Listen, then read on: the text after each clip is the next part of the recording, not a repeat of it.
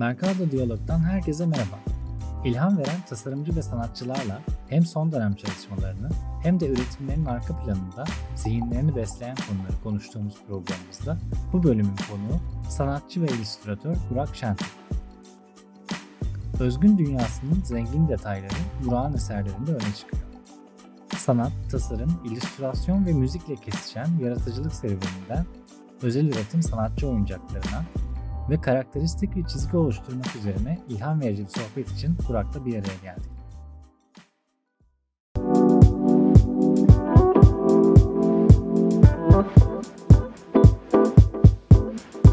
Merhaba Satoshi takipçileri, ilham veren tasarımcı ve sanatçılarla bir araya geldiğimiz Mercado Diyalog'un yeni bölümüne hoş geldiniz. Ben Yağız Genç.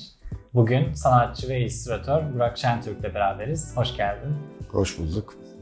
Öncelikle geldiğin için çok teşekkür ederim. Seninle konuşmak istediğim çok şey var bugün. Hem illüstrasyon tarafında hem de bahsedeceğimiz bu aralar senin de hayatında güncel olan yeni bir evet. konuyla ilgili. E, o yüzden sohbetimize bir an önce başlamak istiyorum. Ben de teşekkür ederim beni davet ettiğiniz için. İlk olarak birazcık hani seni de tanımak adına e, başlangıca gitmek istiyorum. Kariyerinin böyle daha çok karikatürle başladığını okudum Oğuz Aral'la. Evet. E, ama bundan önce de kalemle, çizimle nasıl tanıştın? Bunun serüvenini de merak ediyorum. Birçok çizer gibi aslında çocuk yaşta hani kalemle ilk münasebet başladığı zaman bu otomatik gelişen bir şeydi. Bir yatkınlık olduğu belliydi. Ee, şeyle başladı aslında ilk yani defter kenarlarını ve kitap kenarlarını çizdiğim şeyler fark edildi. Hani o şekilde başladı. Ya ilkokul 4 gibi beni o dönem çok az olan kadın çizerlerden iki tanesi babamın tanıdığı insanlardı. Ee, Ozaral'ın dergilerinden birine götürmüştü. Orada bir şekilde yeteneğimin olduğu fark edildi. Oğuz abiyle ilk tanışmamdır. Hatta yıllar sonra da üniversitedeyken o kişi olduğumu bilmeden beni dergiye almıştı Emre Özbay ile birlikte. Onunla çalışan hani son iki kişiden biriyim. O da benim için çok öğretici oldu aslında. Çünkü e, gerçekten hani entelektüel bir serseri diyebilirim yani onun için. Böyle kaba tabir gibi algılanmasın ama yani hem sokağı çok iyi bilen, hem de e, sanatı çok iyi bilen bir insandı. Kısa sürede de olsa çok beslendim ondan. Böyle yani ilk başlangıç aslında. Çünkü o dönemde aslında illüstrasyon tanımıyla e, yapılan bir şey yoktu. Resimlemeler vardı. Kendini e, en önemli gösterebileceğin alan karikatür dergileriydi. En e, popüler olan yer orasıydı. Orayı kovaladık o yaşlarda. Oğuz Aral'la kesişmek gerçekten çok güzel bir şans. Çok garip, garip ee, bir tecrübeydi yani. Evet. Çok da güzel bir dengeyi tutturduğunu böyle çok kısa bir betimlemeyle tarif ettin. O da çok hoşuma gitti. Evet evet. Yani müthiş, e, çok yönlü bir sanatçı. İşte saz da çalıyordu, e, işte pandemi de yapıyordu, animasyon da yapıyordu, mizah. Yani önce çok değerli bir insandı. Hani onun öğretisinden geçmek e, çok büyük, kısa zaman içinde olsa çok büyük fayda ve fark yarattı benim hayatımda öyle diyebilirim yani. E, peki karikatürden sonra sanatın farklı alanlarıyla, illüstrasyonla e, kesiştiğin noktalar evet. nasıl oldu? Ee, yine karikatürden sonra dergi gruplarında çizmeye başlamıştım. O zaman biraz kafalar karışıktı yani resimleme, vinyet deniyordu, illüstrasyon biraz daha sonra hayata girmeye başlamıştı. E, ve okula girdim o dönemde Marmara Güzel Sanatlar'da grafik bölümüne. Orada da e, illüstrasyonun tanımlı olarak, ders olarak olduğunu gördüm ve bu aslında benim hayatıma Gülüz Doğan Ekşioğlu ile beraber hocamız çok sevdiğim bir insandır kendisi çok etkiledi. Öyle başladı ve o, o dönem sonrasında çocuk kitapları çizmeye başlamıştım e, yurt dışına ve yurt dışına. Hatta hocalarımla beraber birlikte kurduğumuz bir çocuk kitap illüstratörleri, çocuk illüstratörleriydi ya da çok e, yanlış olmasın hatırlamıyorum. Derneğin en genç üyesi oldum öğrenciyken. İlginç bir tecrübeydi yani işte e, öyle başladı. Sonra süreli yayınlarla bir süre daha devam etti. Ta ki ben bu işten sıkılıp beklediğimi bulamayınca yani bu şeyde e, profesyonel müzik hayatına başladım. Bir 10, 12 sene, 15 sene belki oralarda geçti. Biraz oradan da bahsedelim istersen. Aslında bahsetmeni çok isterim çünkü burada konuk aldığımız veya almayı planladığımız çok fazla sanatçının böyle müzikle kesişim var ve hani çok küçük kesişimler de değil aslında. Evet evet. Uzun dönemler bir grubun parçası olmak, yani çok bildiğimiz e, bazı işlerin içinde olmak veya çok dedike bir şekilde hayatının bir kısmına buna ayırmak. O yüzden seninkini de dinlemek çok isteriz. Evet yani bir dönem yine herkesin başladığı gibi şeyle başladı. Yani bar grubu yani şey cover band olarak çalmaya başladık. Hatta o dönemlerde çok fazla kendi şarkılarını çalanlar yoktu şeyde 90'lar boyunca ama iyi e, bir seyirciye, iyi bir döneme denk geldi. Yani 90'lar süresince işte bilinen eski Ortaköy'de çok önemli bir mekanda Flatline, işte kemancı, gitar, karavan yani bu Taksim civarında falan çaldık. İkinci evrede e, işler biraz daha değişti. E, müzikte bir devrim oluşmaya başlamıştı. Yani elektronik müzikle falan böyle enteresan harmanlar vardı. Bunlardan birini gerçekleştirip Roxy müzik günlerine katılıp birinci olmuştuk grubunda kapsülle. Ondan sonra bazı projeler geldi. Yani bu Türkiye'deki yine en büyük tiyatro prodüksiyonlarından birinin soundtrack'ini yaptık. Hatta albümüne Spotify'dan ulaşabilirler. Ee, birkaç ada müziğin compilation'da yer aldık. Ee, yine böyle bir Darül Lav adında Harun Ateş'in kontrtenör. Onun şeylerini yaptık ne derler. Operanın müziğini yaptık. Vokallerini yazmıştım. Ee, bir dönem sonra burada da böyle bir tıkandığımı hissettim. Ve tekrar çizgi hikayesine başladım. Yani ufak ufak bir şeyler çizmeye başladım. Ve hani bunun nereye gideceğini bilmeden ama. Yani o kısımda başka bir hikaye tabii. Bayağı yurt dışında ve yurt dışında ses getiren işler oldu. Ve o zaman da sadece konvansiyonel medya vardı. Yani internet yoktu. İşin enteresanı. Ona rağmen de fena bir kitleye ulaşmamıştık. Öyle diyeyim yani. Rox konserleriyle. Ya çok iyi. Bu hem yaptığınız işler anlamından çok iyi hem de sanatın farklı alanlarıyla böyle uzun bir serüven içine girince sonuçta heyecan her zaman aynı seviyede kalmayabiliyor. Bazı evet. zaman insanın farklı şeylerden beslenmesi, tıkandığı noktada e, yeni bir ufuk açması gerekebiliyor. O yüzden müziğe yönelmek, farklı alanlara denemek çok güzel sanatçıların yolculuğunu bence besliyor. O yüzden de bunu duymak bence çok keyifli. Evet farklı disiplinler kafa da açıyor yani gerçekten. Şimdi bir yere saplanıp kaldığınızda orada eskime, e, nasıl tutma durumu oluyor. Yani sürekli e, cepteki bilgilerle bir şeyleri döndürmek çok yeni bir şeylerin çıkmasına imkan vermiyor diyeyim. Bu sıçramalar e, hem kişisel serüvende hem de üretim serüveninde çok faydalı, çok çeşitlilik katan sıçramalar oluyor. O yüzden benim açımdan hep böyle oldu. Yani kimine göre bu dışarıdan bakıldığında maymun iştahlık gibi görülebilir. Ama bence dönemsel olarak ihtiyaçları karşılayan bir şey. Mesela müzik hikayesi bittiğinde de ki onun temel sebeplerinden biri de yani şu an o dönemde aynı sahneyi paylaştığım birçok insan çok ünlüler. Yani Türkiye'de en çok e, bilinen ve dinlenen sanatçılar. Ama ben o yönde gitmemeyi tercih ettim. Öyle diyeyim. Yani e, gitsem ne olurdu bilmiyorum.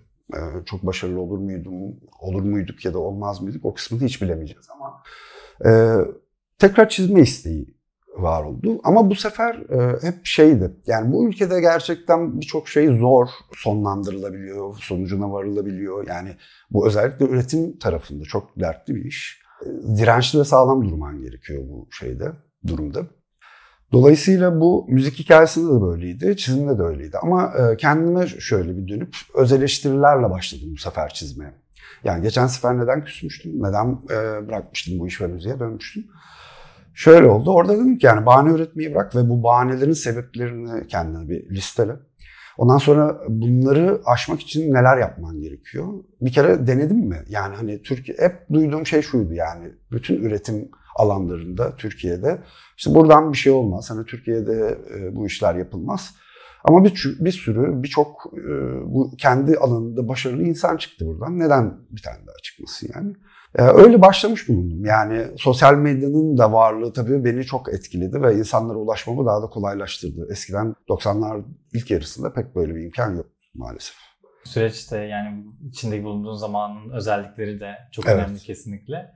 O yüzden az önce dediğin bir şeye dönerek de bir soru sormak istiyorum. Bu illüstrasyon olarak şu an çok fazla biliniyor. Biz de konuşuyoruz, konuklarımızı ağırlıyoruz. Farklı mecralarda da işler paylaşıyoruz, üzerine konuşuyoruz ama e, bundan çok da uzak olmayan bir zamanda aslında o kadar e, illüstrasyon olarak tanımlanmayan, evet. daha nasıl tanımlanacağı bilinemeyen veya farklı şekilde ele alınan da bir alandı. Resimleme deniyordu dediğin gibi. Aynen, vinyet deniyordu. Tasarımla da alınan bir alan. O yüzden de merak ediyorum senin tasarımla ilişkin nasıl? Hem illüstrasyon üzerinden hem de genel olarak. Biraz bir e, tasarımla ilişkin ben grafik tasarım bölümünde okudum. Ana sanat dalım oydu. Ama daha çok yayın grafiği tarafında e, ilerledim. O endüstriyel ve yayın grafiği şeklinde ayrılıyordu o dönemde. Ya illüstrasyon her zaman benim ilgimi çeken taraftı. Grafik tasarım çok ilgimi çeken bir alan değildi. Yani tasarımla ilişkim aslında yaptığım şey tasarlamak olsa dahi e, biraz aşk nefret ilişkisi gibi. Yani İstanbul'la olan ilişkim gibi yani onunla da olmuyor, onsuz da olmuyor gibi bir durum var. Yani üretimlerin e, belli bir tasarım alanına bir brief karşılığında bir hizmet ediyor. Yani yardımcı bir öğe. Bu, mesela bu konuda da bir şeyler söylemek isterim. Özellikle Türkiye'de kafalar çok karışık bu konuda. İllüstrasyon sanatçısı diye bir uydurma tanım var. Yani illüstrasyon e, bir sanat değildir. Destekleyici bir unsurdur yani. Şimdi bir hatta Ethem'in kulakları çınlasın. Furkan o ben Ankara'da bir üniversitede konuşurken buz gibi bir hava esmişti bunu söylediğimizde. Sanat değildir dediğimizde. Çünkü bu şekilde hoşlarına gidiyor. Ama bence şöyle bunu tanımlamak daha doğru olur gibi geliyor bana. Resimle aralarında böyle bir kesişme kümesi oluştu. Bunun sebebi de şu oldu. Yani uzun yıllar içerisinde illüstrasyonun popülerleşmesiyle illüstrasyon sanatçılarında bu konuda kendini çok geliştirmesiyle buradan çok iyi illüstratörler çıktı. Bu illüstratörler bir süre sonra kendilerini bu yolla ifade etme ihtiyacı hissettiler. Buradan e, bazı sanatçılar da oldu aslında. O yüzden sanatçı slash illüstratör diye ben ayırıyorum en başından beri e, titrimi.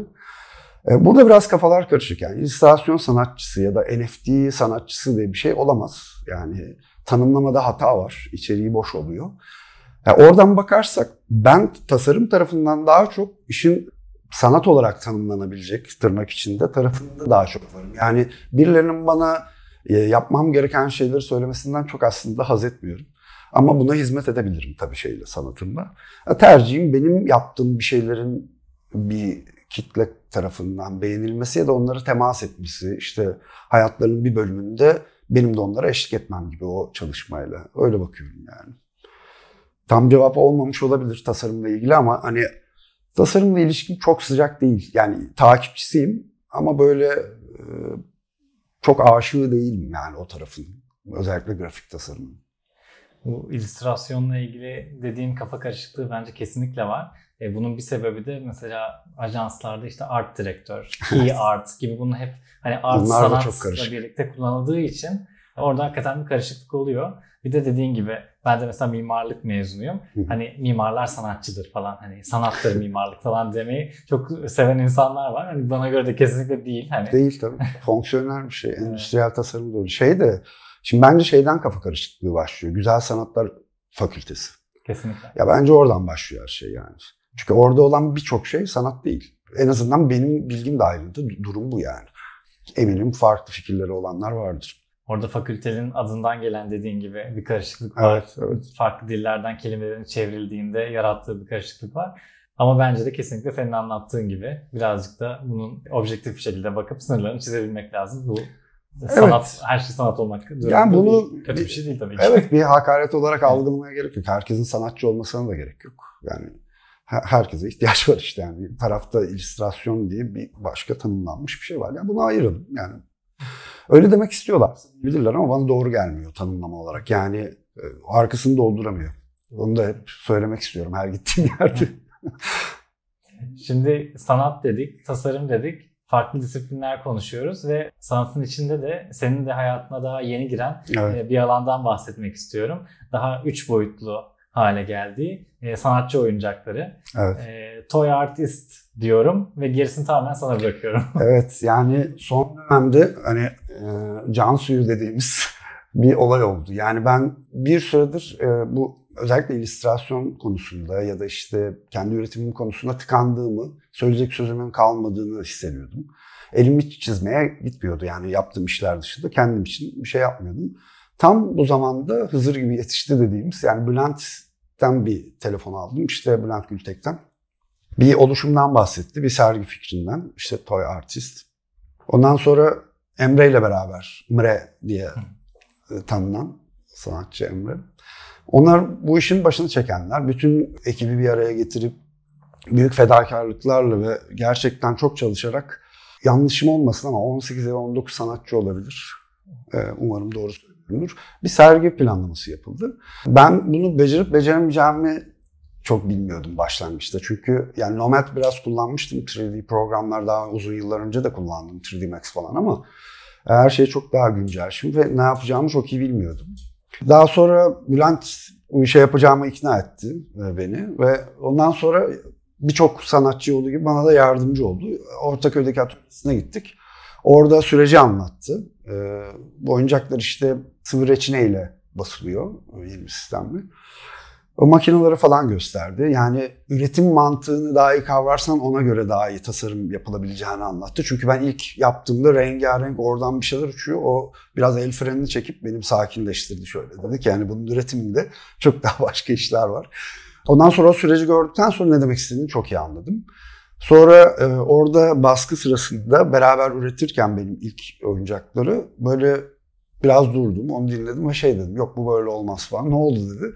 Ben dedim e, o cihazları alıyorum ve hani ben kendim girmek istiyorum bu işe. Hem senin üstünden biraz daha yük alalım. Çünkü diğer sanatçıların işlerini basıp onlara da yardımcı oluyor. Böyle bir, bir buçuk ay, hadi iki ay diyelim yani içinde ben hem süreçte işi öğrendim böyle bir sürü kazalarla şeylerle hem de e, atölyeyi kurdum gibi bir durum oldu.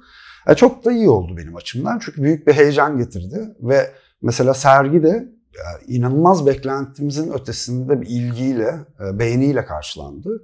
O bizi çok yükseltti, çok mutlu etti. Hani Crew'un ilk e, verdiği sergideki kalabalık gibi bir kalabalık vardı sokakta. E, çok iyi geldi herkese. Yeni insanlarla, yeni üretimlerle, üreten insanlarla tanıştık. Hani böyle kabaca anlatmam gerekirse bu açıdan çok çok faydalı bir şey oldu. Özellikle kendi adıma söyleyebilirim. Şimdi heyecanla böyle bir sene sonu bir sergi daha planlıyoruz. İşte onun hazırlıkları var. Yani enteresan süreçlerdi. Bir şeyler öğrenerek üretmeye devam ettiğimiz bir süreçti. En sevdiğim yani. Çok iyi. O heyecan kesinlikle bize yansıdı. Evet. Ee, inanılmaz geçti. O yüzden e, bundan bahsetmek istedim. Muhakkak da bizi izleyenler zaten sen kendi hesabından da paylaşıyorsun. Evet, Seni evet. takip ederek de haberdar olabilirler. Olabilirler. E, Toy Artist'in de hesabı var Aynen. Instagram'da. E, yine onları da takip ederek e, bence kesinlikle radarlarına girmesi gereken bir konu. Ya süper. Sizin de sevdiğinize sevindim. Yok biz zaten gördüğümüzden beri çok bayıldık yani. Evet süper. Harika. Şimdi seni burada konuk etmişken çok konuşmak istediğim bir konuya geliyorum. Her sanatçının aslında bence özellikle bizle iletişim kuran daha genç arkadaşların hep başarmak istediği, nasıl yaparız dediği böyle karakteristik, çok tanınabilen bir tarzı oluşturmak ve oturtmak. Bunu senin işlerinde çok net bir şekilde görüyoruz ve bir işini isminden bağımsız olarak gördüğümüzde de direkt senin isminle eşleştirebiliyoruz. E, bu çok değerli ve çok aranan bir şey. Bunu da bu kadar başarılı yaparken sana sormak istiyorum. Senin kendi karakteristik tarzın yıllar içinde nasıl pişti ve genel olarak böyle bir karakter nasıl oluşturulur? Ya mesela bunu duymak çok güzel. Tam bu cümlelerle anlatabilirdim yapmak istediğimi. Çünkü en başta yola çıkarken e, fikrim buydu. İmzayı görmeden insanların baktıkları işte illüstrasyon, resme her neyse üretilen şey hani bana ait olduğunu anlamalarını istiyordum çok. Yani bunun için uzun bir süre kafa yordum diyelim. Mesela biraz önce de anlattık yani müzik bittikten sonra bu sürece başladığımda e, yaklaşık bir buçuk iki sene civarında gerçekten hani ne yapabilirim, ne yapmalıyım, işte nereye kadar benim gücüm yeter, yani sınırlarım ne? Bunları anlamak için uzun süre kafa yordum ve böyle bir süre eskizler, hedefine varmayan çizimler, bir şeyler böyle bir yığın oluştu orada. E sonrasında mesela e, zaten e, detaylara dikkat eden biri olduğum için böyle daha detaylı, kendi içinde küçük sürprizler barındıran bir takım şeyler çizmeye başladım. Yani bir kompozisyonun içinde birden fazla kompozisyon varmış gibi böyle e, kendini çoğaltan ve bunların hepsi birbiriyle etkileşim içerisinde ilintili şeylerdi. Ama buradaki en önemli e, şeyin ben renk paleti olduğunu düşünüyorum. Yani orada bir ters köşe yaptım. Yani benim çizdiğim şeylerde irite edici, insanları bazı rahatsız edici küçük detaylar da bulunabiliyor. Ama bunları e, verdiğiniz renk paleti her şeyin rengini değiştirebiliyor. Hatta bir söyleşide birinden de bunu duymuştum. O, o da beni çok mutlu etti. Farkına varmış. Böyle işte pembe tonlarıyla orada işte çok acayip şeyler oluyor. Kemikler uçuyor bilmem ne oluyor ama şimdi onu öyle yaptığınız zaman sanki bu sunumla işin rengini biraz değiştiriyorsunuz. Bunu düşündüm bu çalıştı mesela. Çok da iyi sonuçları oldu karşılık olarak. İkincisi de bu işe başlarken aslında birçok insana göre hani bir phase olması açısından anlatayım. Böyle 35-36'lı yaşlardaydım yani. Kimse benim çizer olduğumu falan bilmezdi yani. Çünkü müzisyen olarak tanınıyordum o dönemde. O dönemde başladım. Yani dönemdaş olarak o dönemdeki illüstratörlerle aynı dönemi paylaştım ama yaş olarak aslında onlardan daha büyüktüm. Ve aslında iki kat, belki üç kat daha fazla çalışmam gerekiyordu. Yani hem enerji açısından hem e, güncellik açısından hem de e, yani taze bilgilere erişmek benim için onlara göre daha zordu. Açık olsa da, antenler açık olsa da e, o jenerasyonu yakalamak da zor bir şeydi. Bunların hepsi birbiriyle karışık mix olunca e, bir tek sadece yani bu e, gittiğim üniversitelerde ya da konuşmalarda da en önemli söylediğim şey kimi zaman bu da eleştirildi ama doğru olduğunu düşünüyorum. İnsan kendi sınırlarını çok iyi tanımalı. Bunu ne kadar esnetebildiğini yani yetenek anlamında ya da yatkınlık anlamında ne kadar esneyebileceğinin farkında olarak üretim yapmalı diye düşünen biriyim. Çünkü e, bazı insanların ömrü de ulaşamayacakları hedeflerle heba oluyor bu yolda. Yani ben onlardan biri olmak istemedim. E, bir atımım vardı ve doğru yöntemlerle, doğru kararlarla buraya varmam gerekiyordu zamanım kısıtlıydı. Çünkü bir yandan da bir ofis işim vardı ve çift zamanlı yani amfibiyan bir hayat yaşıyordum. Gece evde illüstratör, gündüz işte grafik tasarımcı olarak bir yerlerde ve stüdyolarda çalışıyordum. Orada yaptığım şey oydu. Yani benim sınırlarım ne? Yani bir sürü çok yetenekli, çok iyi çizen insanlar var. Ee, benim bir yatkınlığım vardı ama böyle olağanüstü bir çizer değildim yani. O yüzden bir dil, bir dünya, bir önerme olması gerekiyordu ve benim sınırlarımın esneyebileceği yere kadar gitmesi gerekiyordu. Yani eldeki malzemeye göre yemek yaptım diyebiliriz yani. Çok e, şükür ki bu da çalıştı. Yani bir yere vardı ve insanlarda da bir karşılık buldu. Hatta beklediğimin ötesinde bulmuş. Yani yıllardır e, geri dönüşlerden e, böyle çok duygulandığım anlarda oldu yani öyle söyleyeyim. Çok çok mutluyum o anlamda. Yani yerini bulduğu için. Doğru yere ulaştığı için. Bence o konuda hiçbir sıkıntı yok. Kesinlikle ya. buldu. Biz e, farklı projeler görüşürken, farklı çalışmalardan bahsederken de senin çizgine yakın olduğunu veya acaba bir şey var mı ondan etkilenmiş diye gördüğümüz işler de çok fazla oluyor. Evet. Anlattığın şeyler kesinlikle çok kıymetli ve bu süreci böyle özetlemen de çok güzel bir kaynak olmuş oldu bizim videomuz içinde. Ee, ben bazı kelimeler yakaladım. Bence onlar da çok değerli. Ee, birincisi analiz. Kendini bu süreçte çok iyi analiz etmişsin ve onun üzerine bir plan kurmuşsun. Ee, ikincisi de kesinlikle bence rasyonellik.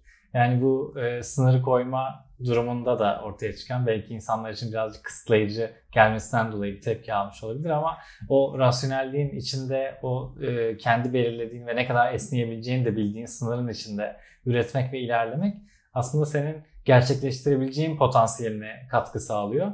O da çok değerli. Sırf hani bu iki noktayı ben çektim ve bu konuşmayı da iyi ki yaptık. Bundan çok memnun oldum. Bunu dile getirmek çok rahatlatıcı ve ka- karşılığında hani senin bunu sizin bunu anlamanız ve değer vermeniz de benim için çok değerli. Çünkü dediğim gibi yani e, çok gazla çalışan bir kültürde yaşıyoruz. Yani tabii ki insanların motivasyona ihtiyacı var ama öncelikle bir gerçekliğe dönüp, gerçek hayata dönüp yani nasıl üreteceğimizi planlamamız ve hani bunun için çalışmamız gerekiyor. Çok çalışmak gerekiyor bir kere. Ee, kimse hani gökten bir ışık hüzmesinin altında bir anda bir şey olmuyor. Ee, çok sihirli e, bir şey formül bekliyor genelde konuşma karşılığında insanlar ama o formül sizde. Onu bulmak önemli. Kendime karşı daha dürüst olmanın yollarını arayıp bunu üretime aktarmanın bir yolunu buldum diyebilirim. Yani biraz aslında böyle bakış açısı farklı olan bir postacı gibiyim herkesin gördüğü şeyi insanlara farklı bir zarfta tekrar götürüyorum diyebiliriz yani. Bu da çok güzel metafor. Ee, sevdiğim bir düşünce biçimi. Yani e,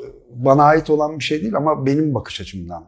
Böyle özetleyebilirim yani. Süper o halde bu sohbetimizi bence çok keyifli bir yerde e, tamamlıyoruz. Bunun devamı için bence seni takip ettiklerinde bizi izleyenler e, kendi zihinlerinden bu cümleleri e, sürdürecekler. Hmm, Senin dediğin şeylerin karşılıklarını bulacaklar. E, geldiği için tekrar çok teşekkür ederim. Ben teşekkür ederim beni davet ettiğiniz için. Çok güzel sohbet oldu. Zaten uzun zamandır yaptığınız işleri çok beğenerek takip ediyorum. Ee, beraber de çalışmışlığımız var. O yüzden çok mutluyum burada olduğum için. Teşekkürler tekrar. Mercado Diyaloğu'nun yeni bölümünde ilham veren tasarımcı ve sanatçılarla buluşmaya devam edeceğiz. O zamana kadar kendinize iyi bakın.